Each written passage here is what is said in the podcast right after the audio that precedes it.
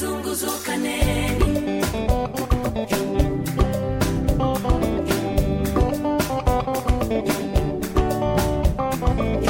Kuja nami, tuungane tuache kuzozana. Atiende, tiende mbele. Watu wa upendo, hauna dui, hauna kifani kaka. Oh, takapata na savate. Hello everybody, welcome to Africa for Dummies. We know we've been gone for a very long time, but thank you so much for keeping up with us and all the love and support. Um, we've been trying to work in the background, trying to get some things out there. So please watch out for the things that are going to be coming out soon.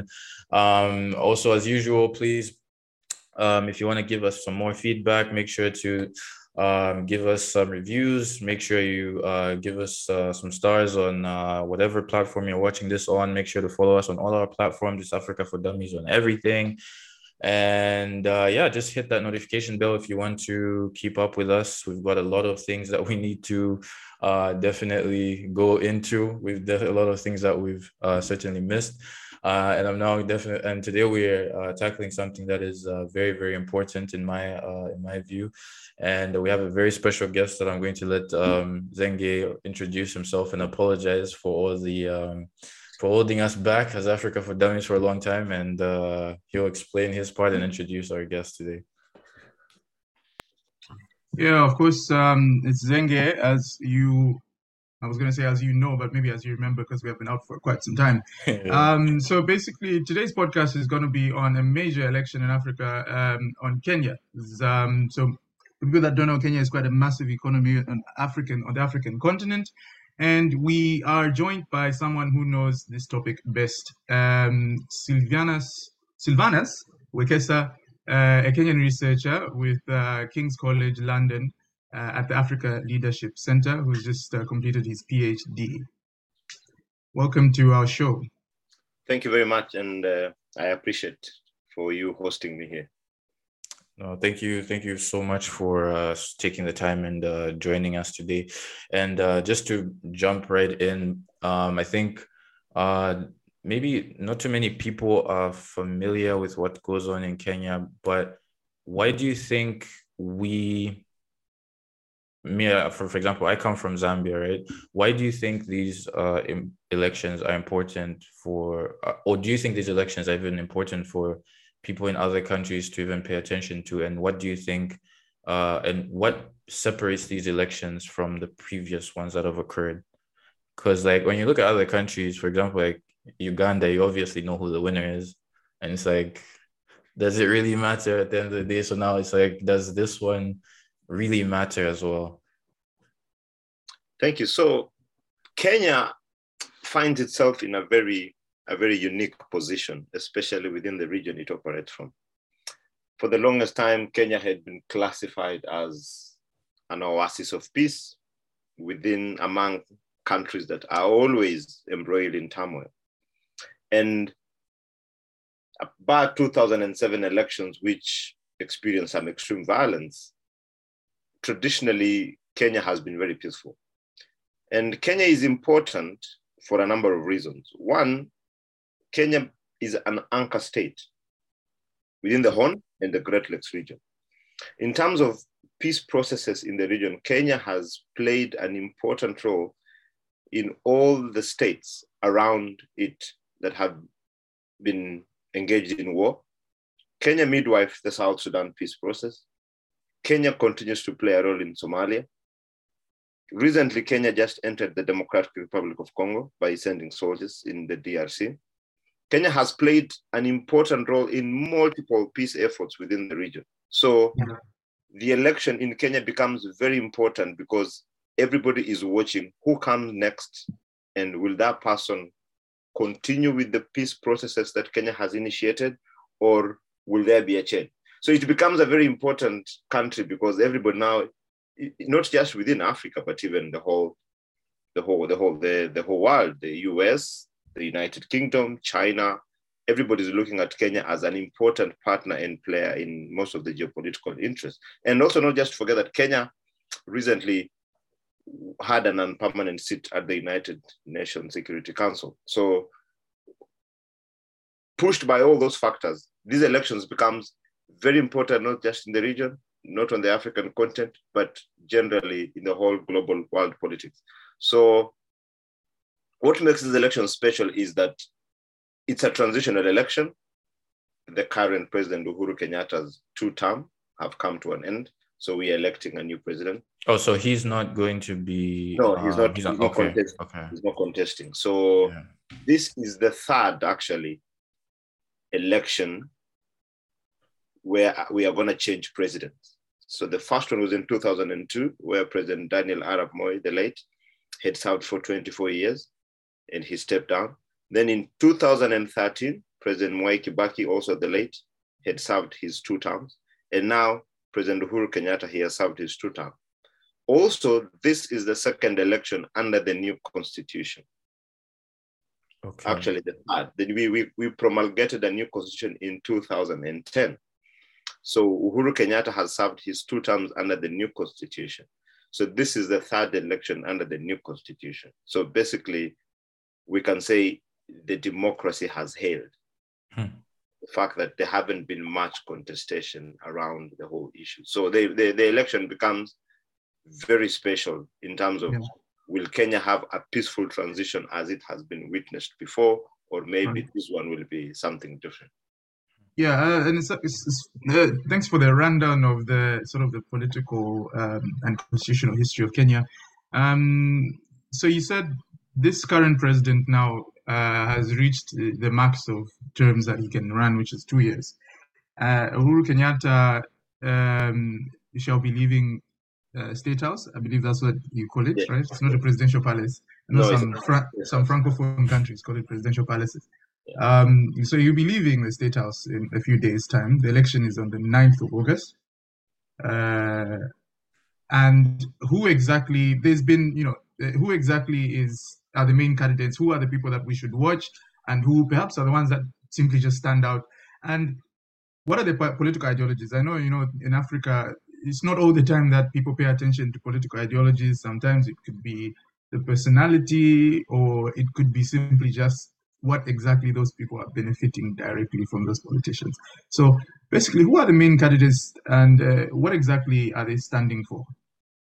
So in this election, It's it's also quite unique because the number of presidential candidates have reduced. I think they, with the, with the new constitution, the law made it very strict and very stringent. They put stringent measures on who qualifies to run for presidency. So the number has been reducing every election. So in this election, we have four presidential candidates. Wow. Yeah. So we have Raila Odinga, who is running on Azimio la Umoja coalition. We have the current Deputy President, William Samoei Ruto, who's running on a Kenya Kwanza coalition. We have George Wajackoyah, who's running on a Roots Party. And we have David Mwaure, who's running on a Gano party. So all those are the only four candidates. Now, in terms of ideology, Raila Odinga is campaigning on, just from the name of his coalition, on a unity platform. He's campaigning because he his candidature was born out of a handshake or coming together between him and the current president. In two thousand seventeen, the election was heavily disputed. It went to the Supreme Court.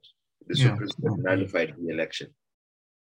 And Raila Odinga boycotted participating in the rerun of the election as ordered by the Supreme Court. Now, he went further ahead and swore himself in. Yeah, yeah, I remember that.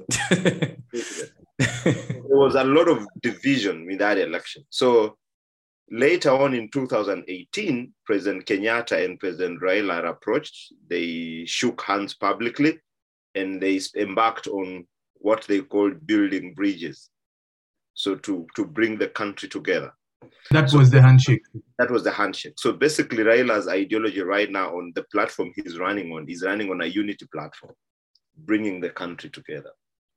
His closest challenger, the current Deputy President, William Ruto, is running on a populist ideology of the haves and the have-nots. So he has christened This is it. Where the hustler narrative yeah. comes. He has christened it as the hustler versus dynasty. And by that, because the current president is the son of a, the Kenya's first president. Yeah? yeah. Raila Odinga's father was Kenya's first vice president, independent Kenya. So the two of them, according to the deputy president, they belong to the dynasty. Yeah. William Ruto fashions himself as the son of a nobody. Hmm. His father wasn't one of the key politicians in the independent struggle. So that's why he he he brands himself as a hustler. So he's running on a hustler versus dynasty campaign, where his, his ideology is the people first. And his slogan is every job matters. So whatever you're doing, you have to be factored in in the national conversation. George Wajackoyah, on the other hand, he's he's a maverick. He's running on, on legalizing the consumption of marijuana. yeah. Yeah. And that message has resonated very well with the youth.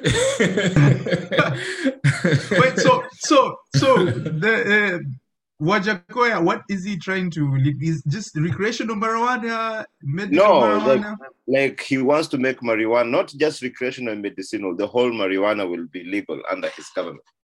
Oh, I see. That's, he, that's... Has, he has very funny ideas, you know. Like he, for instance, the issue of the debt with China.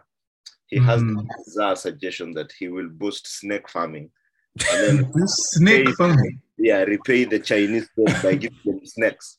Exactly. You know, so, when, there's, when there's been an establishment for a long time, you never know.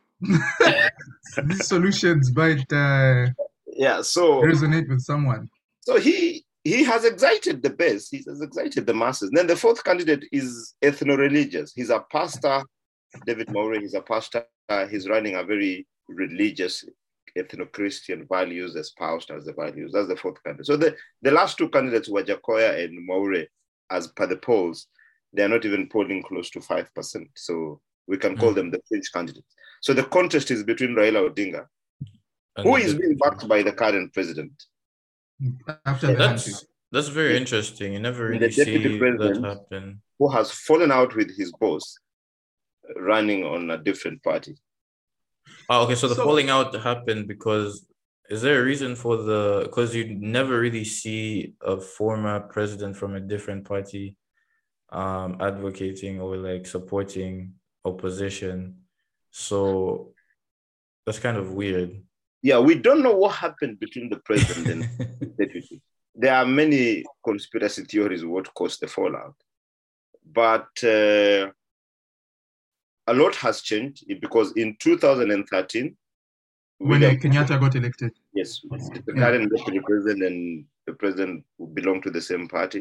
In twenty seventeen, they belong to the same party. So now in this election, the ruling party, the Jubilee Party, has disintegrated. Mm. So the deputy president left the ruling party. He formed his own party and he's running. It's called the United Democratic Alliance. He's running on. Okay. That. That's really the, the opposition, the Orange Democratic Movement, led yeah. by Raila Odinga, replaced the deputy president's wing after they bolted out of the ruling party and they formed a coalition with the ruling party. Wow. So the main opposition party formed a coalition with the ruling party. And then the ruling party became the opposition. So part of the ruling party became the opposition and the opposition became government. Lots of chess moves going on the last few years in Kenya, it seems. Eh? Yeah, so what has changed is President Kenyatta is supporting his fierce opponent in the past two elections. He has endorsed him. While, yeah. while he's campaigning against his own deputy. That's interesting. That's yeah, very interesting. And I, wanted, I, I mean, oh, you wanted to ask a question?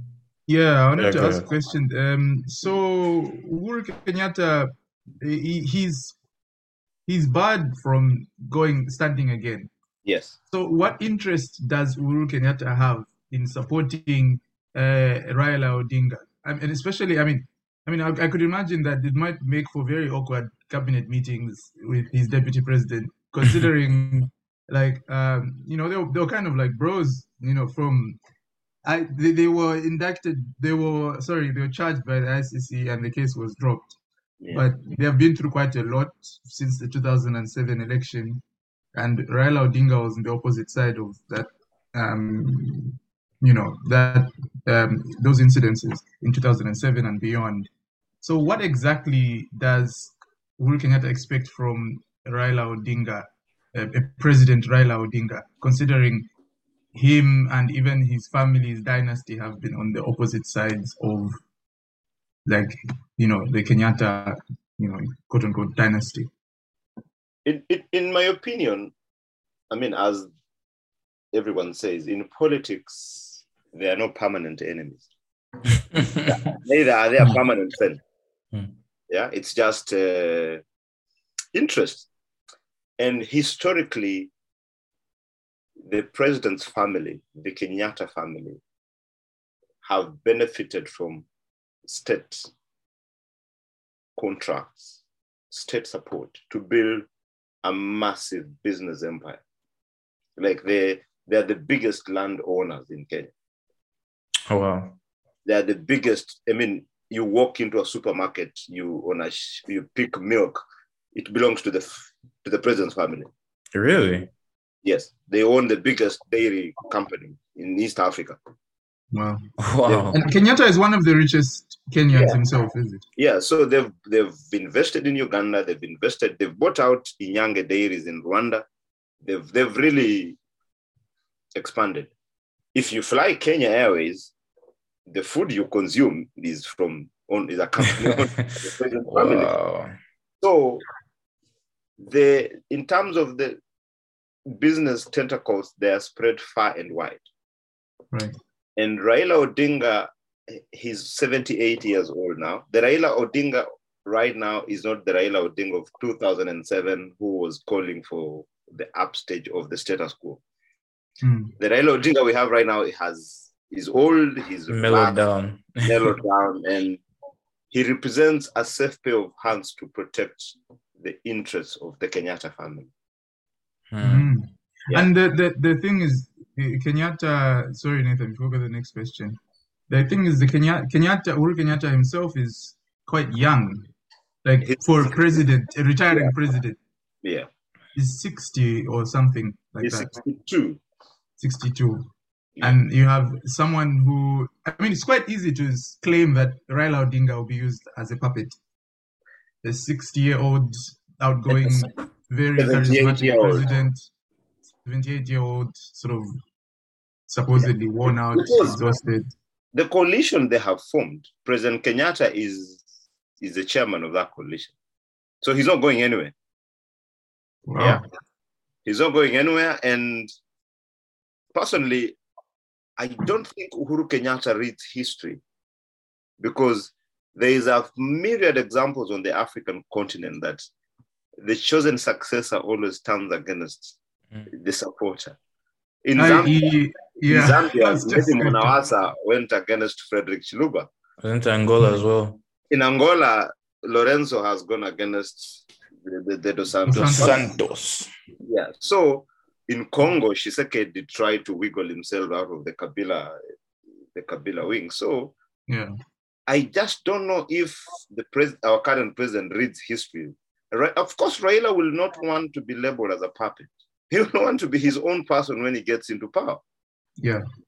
So he will definitely try and wiggle himself out of that arrangement. But in William Ruto, I think the fallout, the bitter fallout between the deputy president and the president has scared, the, I think scared the president in such a way that if this gentleman gets power, he might come. Yeah, so I think you mentioned uh, in passing that uh, when you're as you're speaking, I think you brought up a, a part that I remember uh, in Kenya's history, which was, I think for me, it was a moment when I stopped trusting these uh, election institutions like the E U observers and things like that, because like there's a way in which when you hear like E U observer, A U, what you name it, you kind of put trust in them. But I think the Kenya, the pre- was it the previous Kenyan election where I think that was like clear for the whole world to see that e- either they just don't care, like they just weren't really uh, paying attention, But you had a situation where, um, you know, the E U observer said that the election, there was no election malpractice, but then the Constitutional Court uh, found that there was actual uh, malpractice. And so the question is, are there any um, things that have been done in Kenya internally? Because clearly we've seen that uh, international observers are not uh, as reliable, I guess, if I could use that term. Are uh, there things that Kenya's put in place to make sure that um, any malpractice is found, or uh, to ensure that malpractice doesn't occur? I mean, the Independent Electoral and Boundaries Commission, the body charged with managing and conducting the elections, has been caught up in a lot of challenges. I think going into this election, the level of trust and confidence in the I E B C, I think, is very low. Hmm. So there've been there've been some news for bad reasons. Yeah. So recently, some Venezuelans, a company called, I think, Smart Smartmatic, it's a Venezuelan company that was to provide the technology for for the this election. Wait, so a Venezuelan the Venezuelan this Venezuelan company is going to help. Wait, wait, I'm sorry, but of all countries, Venezuelan company. And so, and then some gentlemen were arrested at the airport mm. with stickers for the election. Oh no! You know, and those are the Venezuelan. Of course, the independent. The I E B C came out and said, yeah, those people were contracted by the I E B C to provide technology yeah. for the election. But such issues, and then they still dispute over which, over the manual and the electronic voter register. Yeah. So just yesterday, the High Court ruled that, and ruled that the I E B C should use the manual register as opposed to only using the electronic register. Electronic. That is three days to the election. You know, wow. And then the independent audit by, by done by the K P M G auditors found that there were fourteen presiding officer, ghost presiding officers within, wow. and there were there was two million votes. Wow! So how are how are how are the candidates? Um, are they, have any candidates threatened not to recognize the election? Uh, if it doesn't go their way, isn't it already too soon? Should people, should, should, should people yeah, expect twenty seventeen so, repetition of that? Raila's coalition have been very heavy attacking the Independent Electoral Boundary Commission and its officers. They've been criticizing and they have litigated. They're the ones who went to court to compel them to use the manual register. Yeah. Now, on the other hand, William Ruto's Kenya Kwanza have been defending the I E B C, saying, look, we are confident in this election, we should let the I E B C do its work. Mm-hmm. So because of the pressure of the international community, mm-hmm. everybody is saying they will accept the results, only if, with a condition, the elections are free and fair. But in my opinion, I think all these noises around I E B C is basically to set up an opportunity for a petition once the election results are announced. Because mm-hmm. so you first doubt the credibility of the body, you cast aspersions on the character of, of the people running. You know, there have been yeah. lots of audio audio leaks of these political actors meeting the officials of the I E B C. There have been allegations that the chairman of the I E B C was seen with so on. So, so they all all these are geared towards casting the aspersions of the credibility of this body. And when the elections are result are announced, they will dispute them. Mm. Yeah. Um, I think we can go to our uh, next question, the issue of ethnic baiting. Yeah. In two thousand seven, that was the prime reason, or some of the uh, reasons that the, the, the election inflamed to such a level where I think, I'm, I'm not sure of the figure, something north of a thousand people yeah. uh, were killed in that election.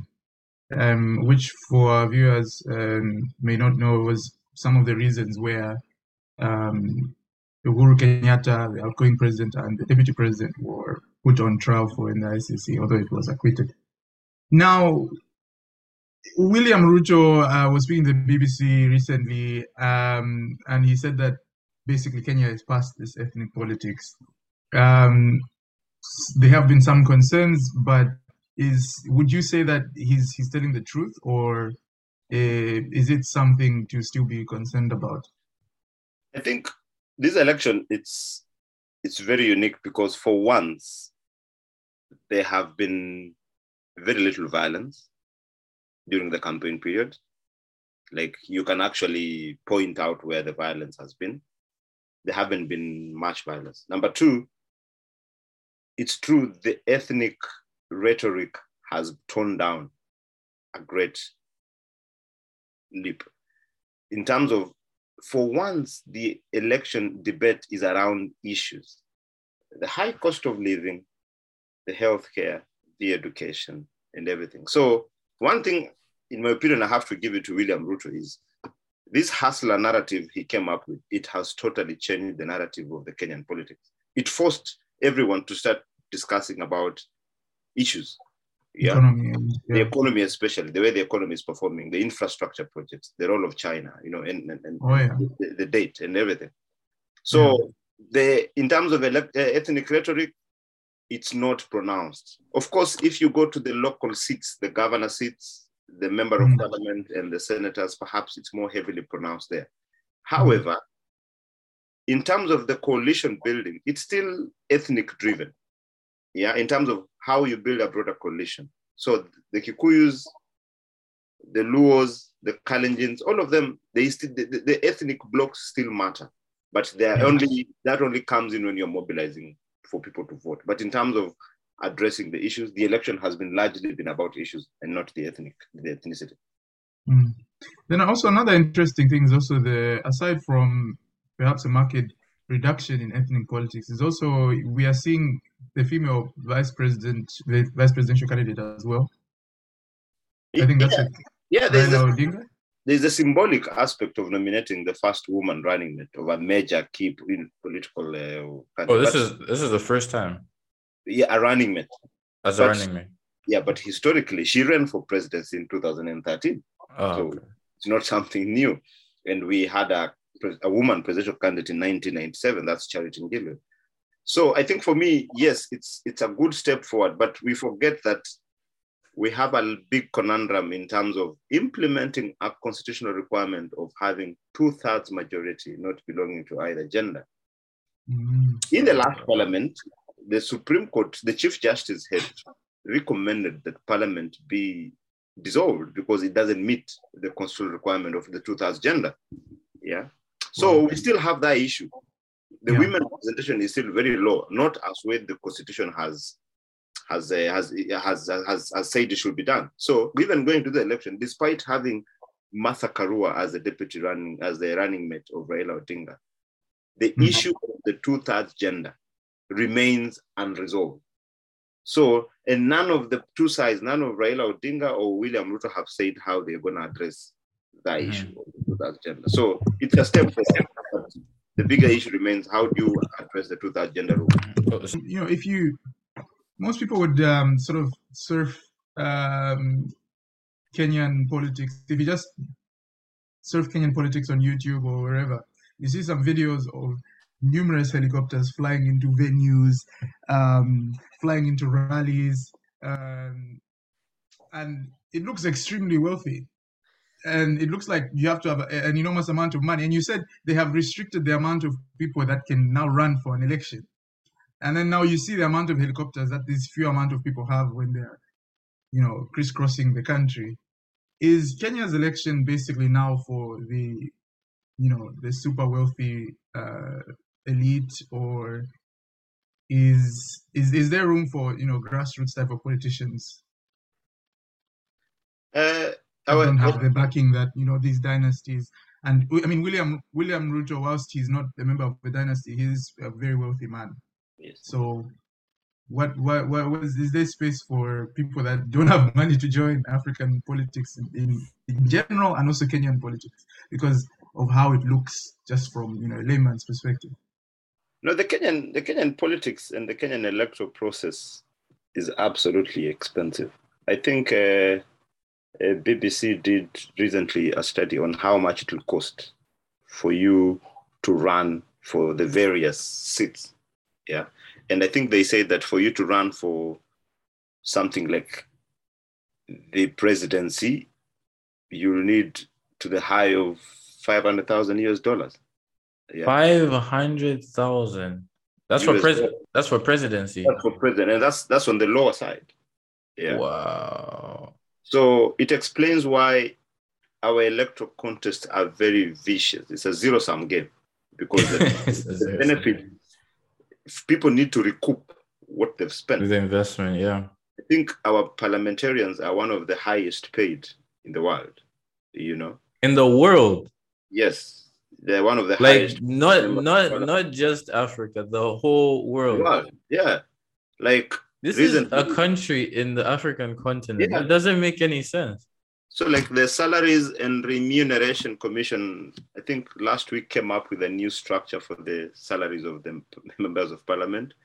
And it kind of deducted some of the allowances that they benefited. You know, they get, because let me just give an example. When a member of parliament is elected, you get a, a free car grant. Of course, those four by four. You you get, of course, there's the healthcare, the medical bill, and then they give themselves a gratuity. So after the, the end of this term, they're giving themselves a gratuity. So whether you you get reelected, if you get reelected, you still get the gratuity. after, after the wow. term. Yeah. And this is a country where we have a sitting, I mean, the former, because there's the remuneration package for the former president, former vice president, former whatever. These are people who are earning pension for being former vice president, but they are still wow. contesting to run for president. So it's a very lucrative, it's a very lucrative uh, profession. Yeah. And it explains why even now the business, the business community has to invest and support some of these candidates for their own benefits. The corruption, mm. the rent seek, yeah, is very that's, high. So that's, corruption that's, is what drives all this. Yeah, that's a very good uh, segue into this. Is this is another this is a question that just popped up in my mind. Um, there was a video that I saw of this, you know, the, the radical candidate uh, Wakoja, Wajackoyah, uh, Wajackoyah, sorry, uh, and uh, he said something that was actually quite compelling. He said um, something along the lines of, you know, if you are suspected of being corrupt in Japan, you are so ashamed that you commit suicide. If you are suspected of being corrupt in China, you, you you are in for the death sentence. If you are suspected of being corrupt in the U K, you are jailed. And then in Kenya, yeah, you are elected to parliament. Yeah, Wajackoyah so, with, with the with the thing. He said something. He said in China, people are, are hung. So he said under his government, yeah. the people are gonna be hung. But all those choppers you see being used in campaigns, a, a good percentage of that is fueled by corruption money. You know, wow. all these all these politicians, even if you look at the Deputy President, William Ruto, he claims he's a hustler. He comes from a humble background. Mm. But he is an extremely wealthy person. Yeah, if you read the newspapers, there are a plethora of stories about how he's acquired wealth here and there. Raila Odinga's family is extremely wealthy. I mean, and if you trace in any way, you know, the way you look at, you read about Bill Gates, Jeff Bezos, the way they build their companies from scratch and what have you. Right. These gentlemen, there is no, there is no yeah. industry. yeah, yeah. You know, but they're extremely wealthy, you know. So it's very, it, Kenya is very difficult for a commoner to rise up to that position. So is it very difficult for someone to rise up without being corrupt? You, it's very difficult. You need to you need to be able to have collected enough rent. Wow. So the system is also forces you to be, even if yeah. you come in clean, by the time you reach presidential candidate level. If you try your cleanness, you you'll find yourself out very quickly. Wow. To conform. Mm. So the we have a law capping on election spending, but again, how do you implement that? Mm-hmm. Yeah, we tried setting up, there's a new law, the political parties uh, funding, where the political parties are funded by the taxpayers. So it's, it's based on the proportion, how many members you get, and then you get the government funds you in, in, in that. yeah, so perhaps it's still baby steps.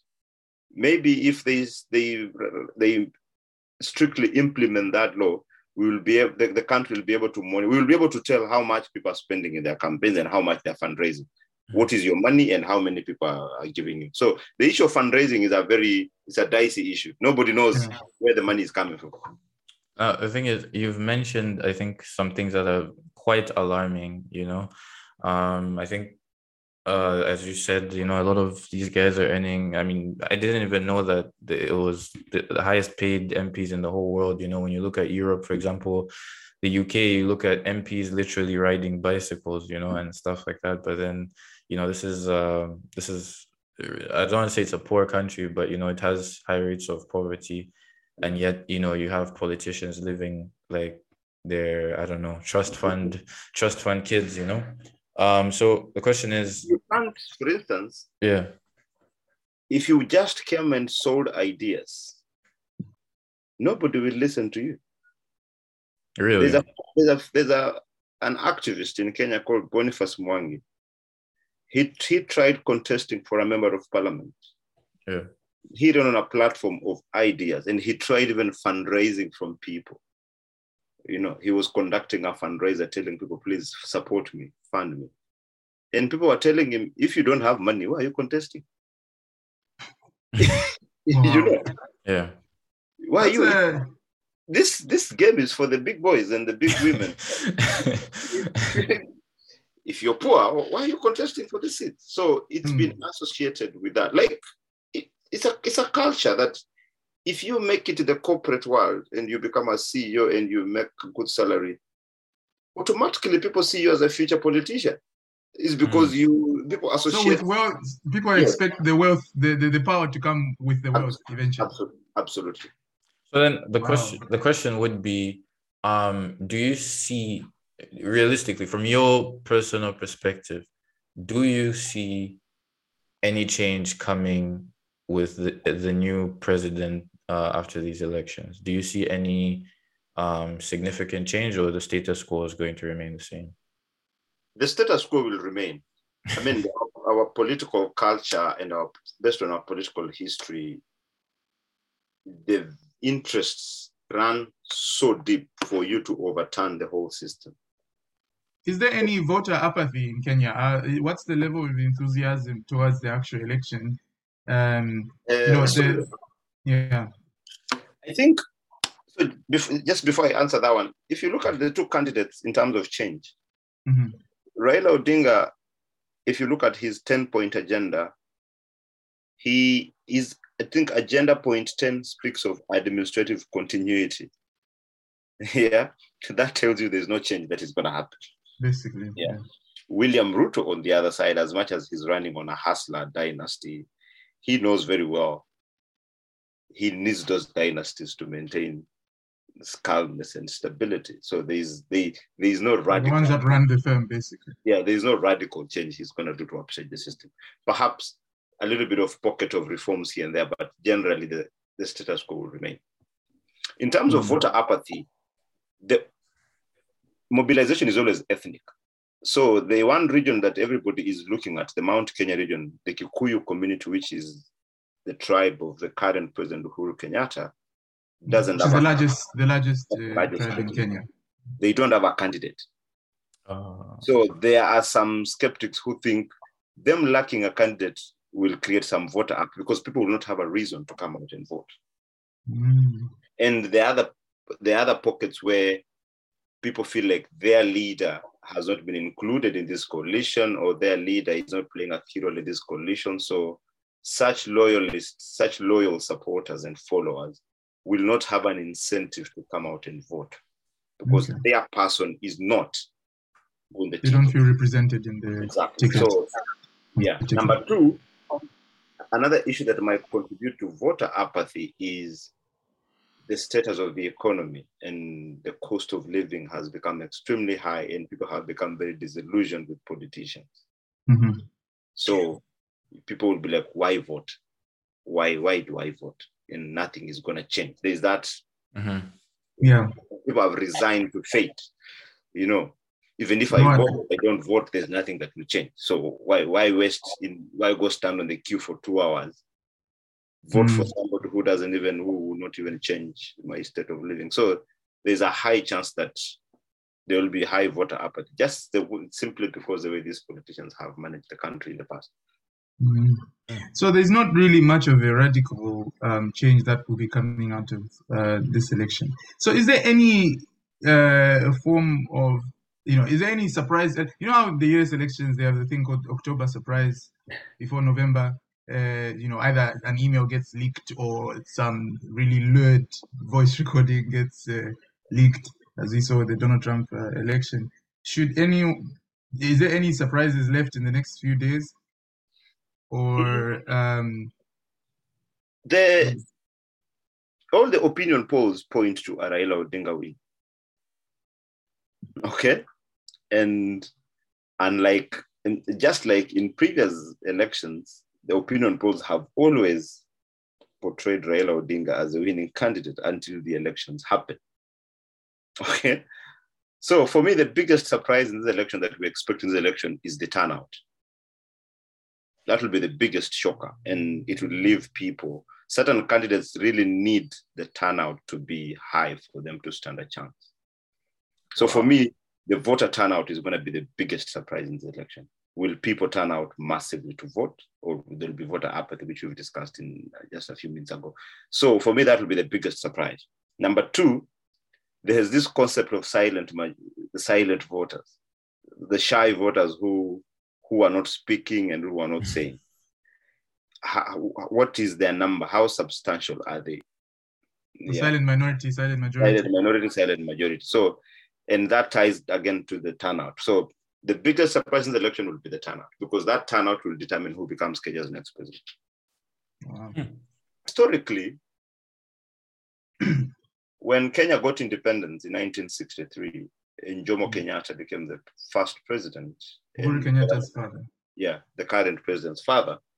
And Jaramogi Odinga became the vice president, the father to the current uh, former Prime Minister Raila Odinga. And then they fell out in nineteen sixty-nine, a very bitter fallout that has come to define Kenya's political history. So the fallout between Jomo Kenyatta and Jaramogi is what brought about the the rivalry between the Kikuyus and the Luos, which has mm. totally defined our politics. Um, and, because the Odinga family is yes. uh, Luo. Now, the politics have revolved around these families. It became so Odinga's choice to protest and join the opposition became a personal affair. So the whole protest movement was built around an individual.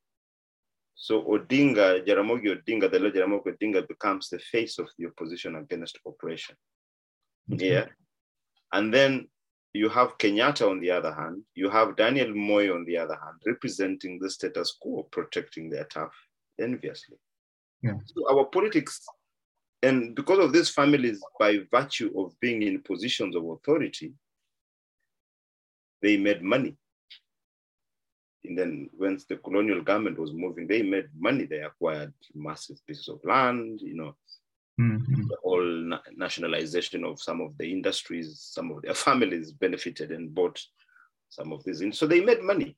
Yeah. So they have perpetually continued to control the state affairs, whether they're in opposition or whether they're in power. Mm. Yeah. So that's why it's very difficult to see much of a change. It's difficult to separate these families from the state affairs. And yeah. that's why William Ruto's candidature is very problematic to them. He is an outsider.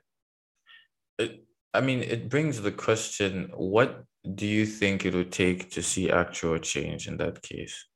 Because everything seems very pessimistic. And I definitely understand that there are definitely people who benefit from the status quo and would like to keep it that way. So the question is, what do do we as youths just, uh, I mean, we did, we actually did a, a podcast, I think a few, no, that was like last year, I think it was about, um, it was about gambling. And uh, as we're doing the research, we discovered like there's like people in Kenya are now becoming, like especially young people in Kenya, becoming so indifferent about their future, that they're willing to literally take money for studies and just literally blow it to gambling.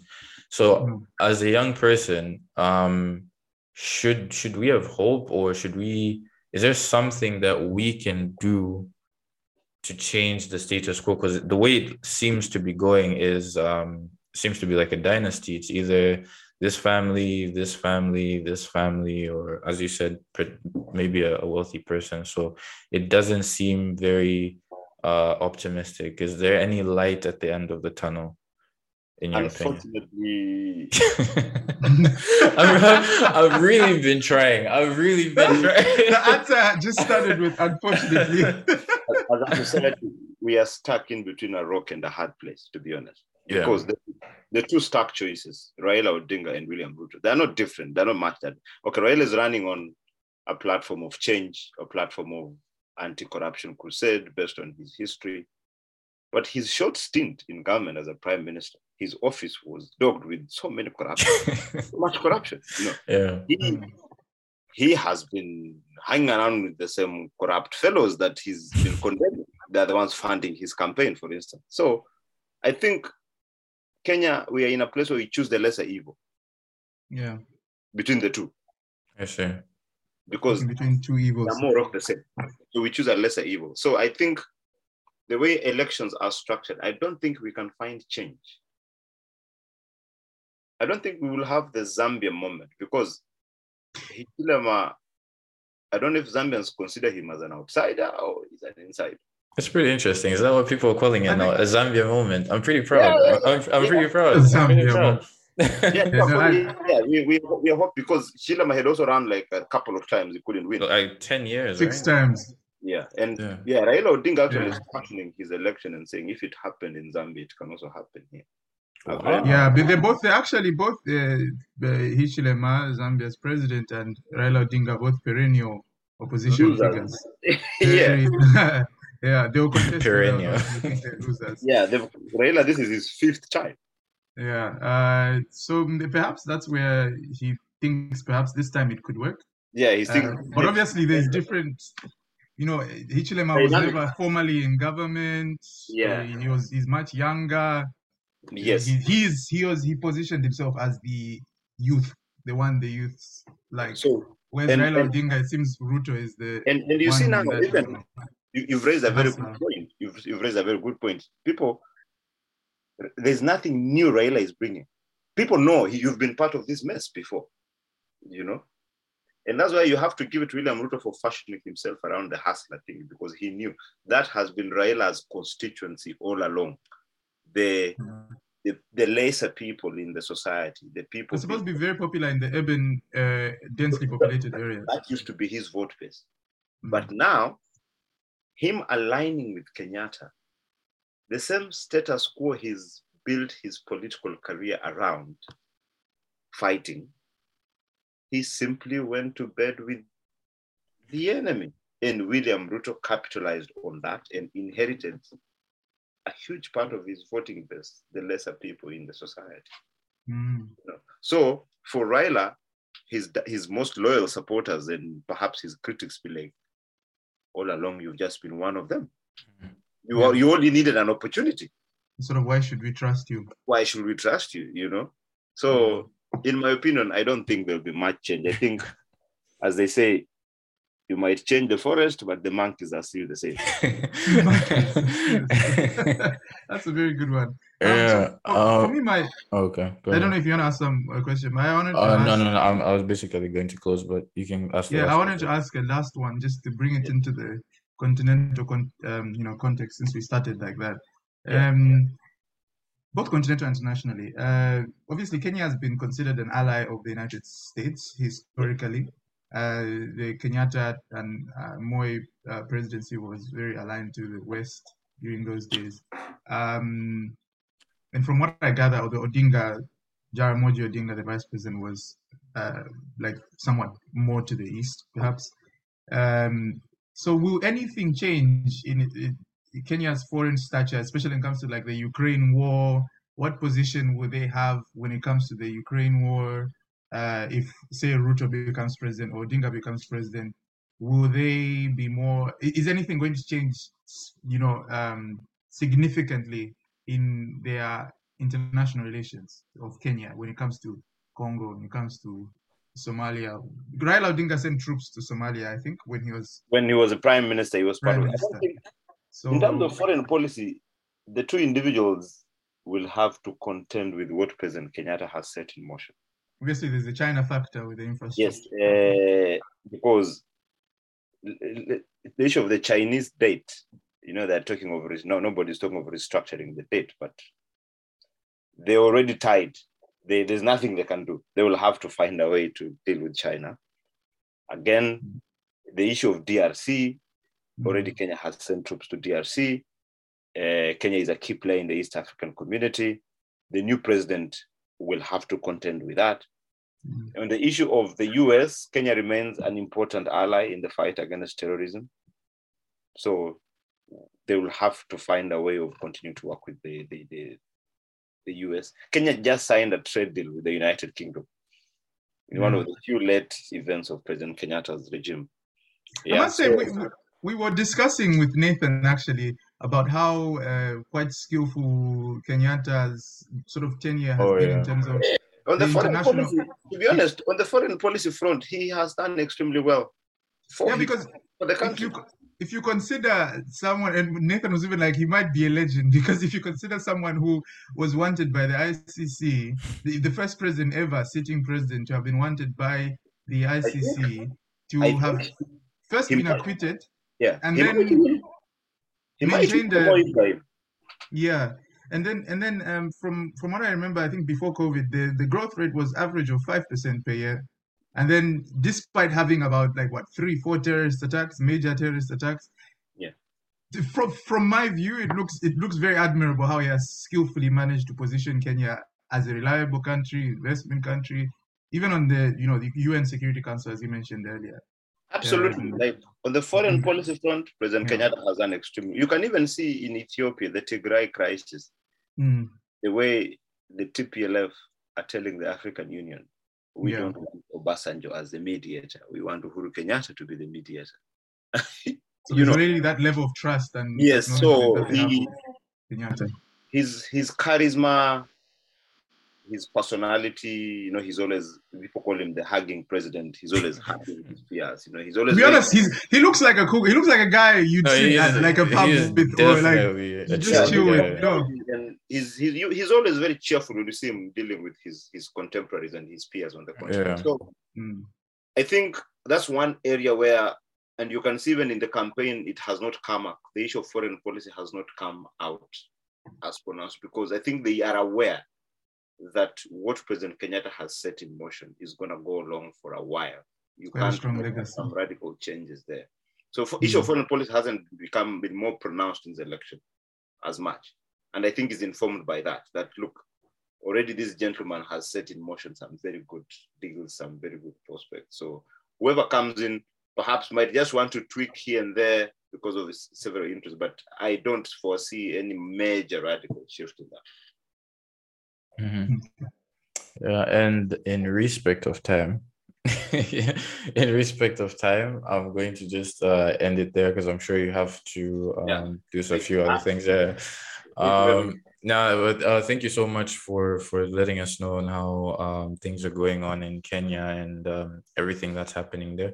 I don't know if you have any last comments that you'd like to make or... No, I appreciate, oh, okay. I, appreciate yeah. I appreciate the opportunity. Yeah, yeah, no, thank you sorry, so much. And sorry for shifting the time. No, no, no, no, no, no. It's mm-hmm. absolutely not, not a problem at all. Um, yeah, thank you. Thank you very much, Adano Zengi, if you have any last... Uh, yeah, no, I don't have any uh, last words. Um, so for those that are listening, the Kenyan election is on the ninth of August, major general election. Keep an eye on that. Uh, keep an, it's, it's a major election for the continent. Uh, as you have heard from the episode uh, we're discussing, it has ripple effects across Africa. And for those of you who don't want to vote, please vote. Um, I don't know whether you're for or against apathy, but I personally am I'm against apathy. So go ahead and vote if you are a Kenyan listening to this episode. Hit that notification bell. Thank you so much for joining Africa for Dummies. Make sure to uh, hit that notification bell if you're not updates on the. election. We're going to try and leave a five-star, five-star rating on, preferably, yeah, on on whatever platform you like you're using. Um, yeah, just follow us on everything at Africa for Dummies, and uh, look out for the next episode.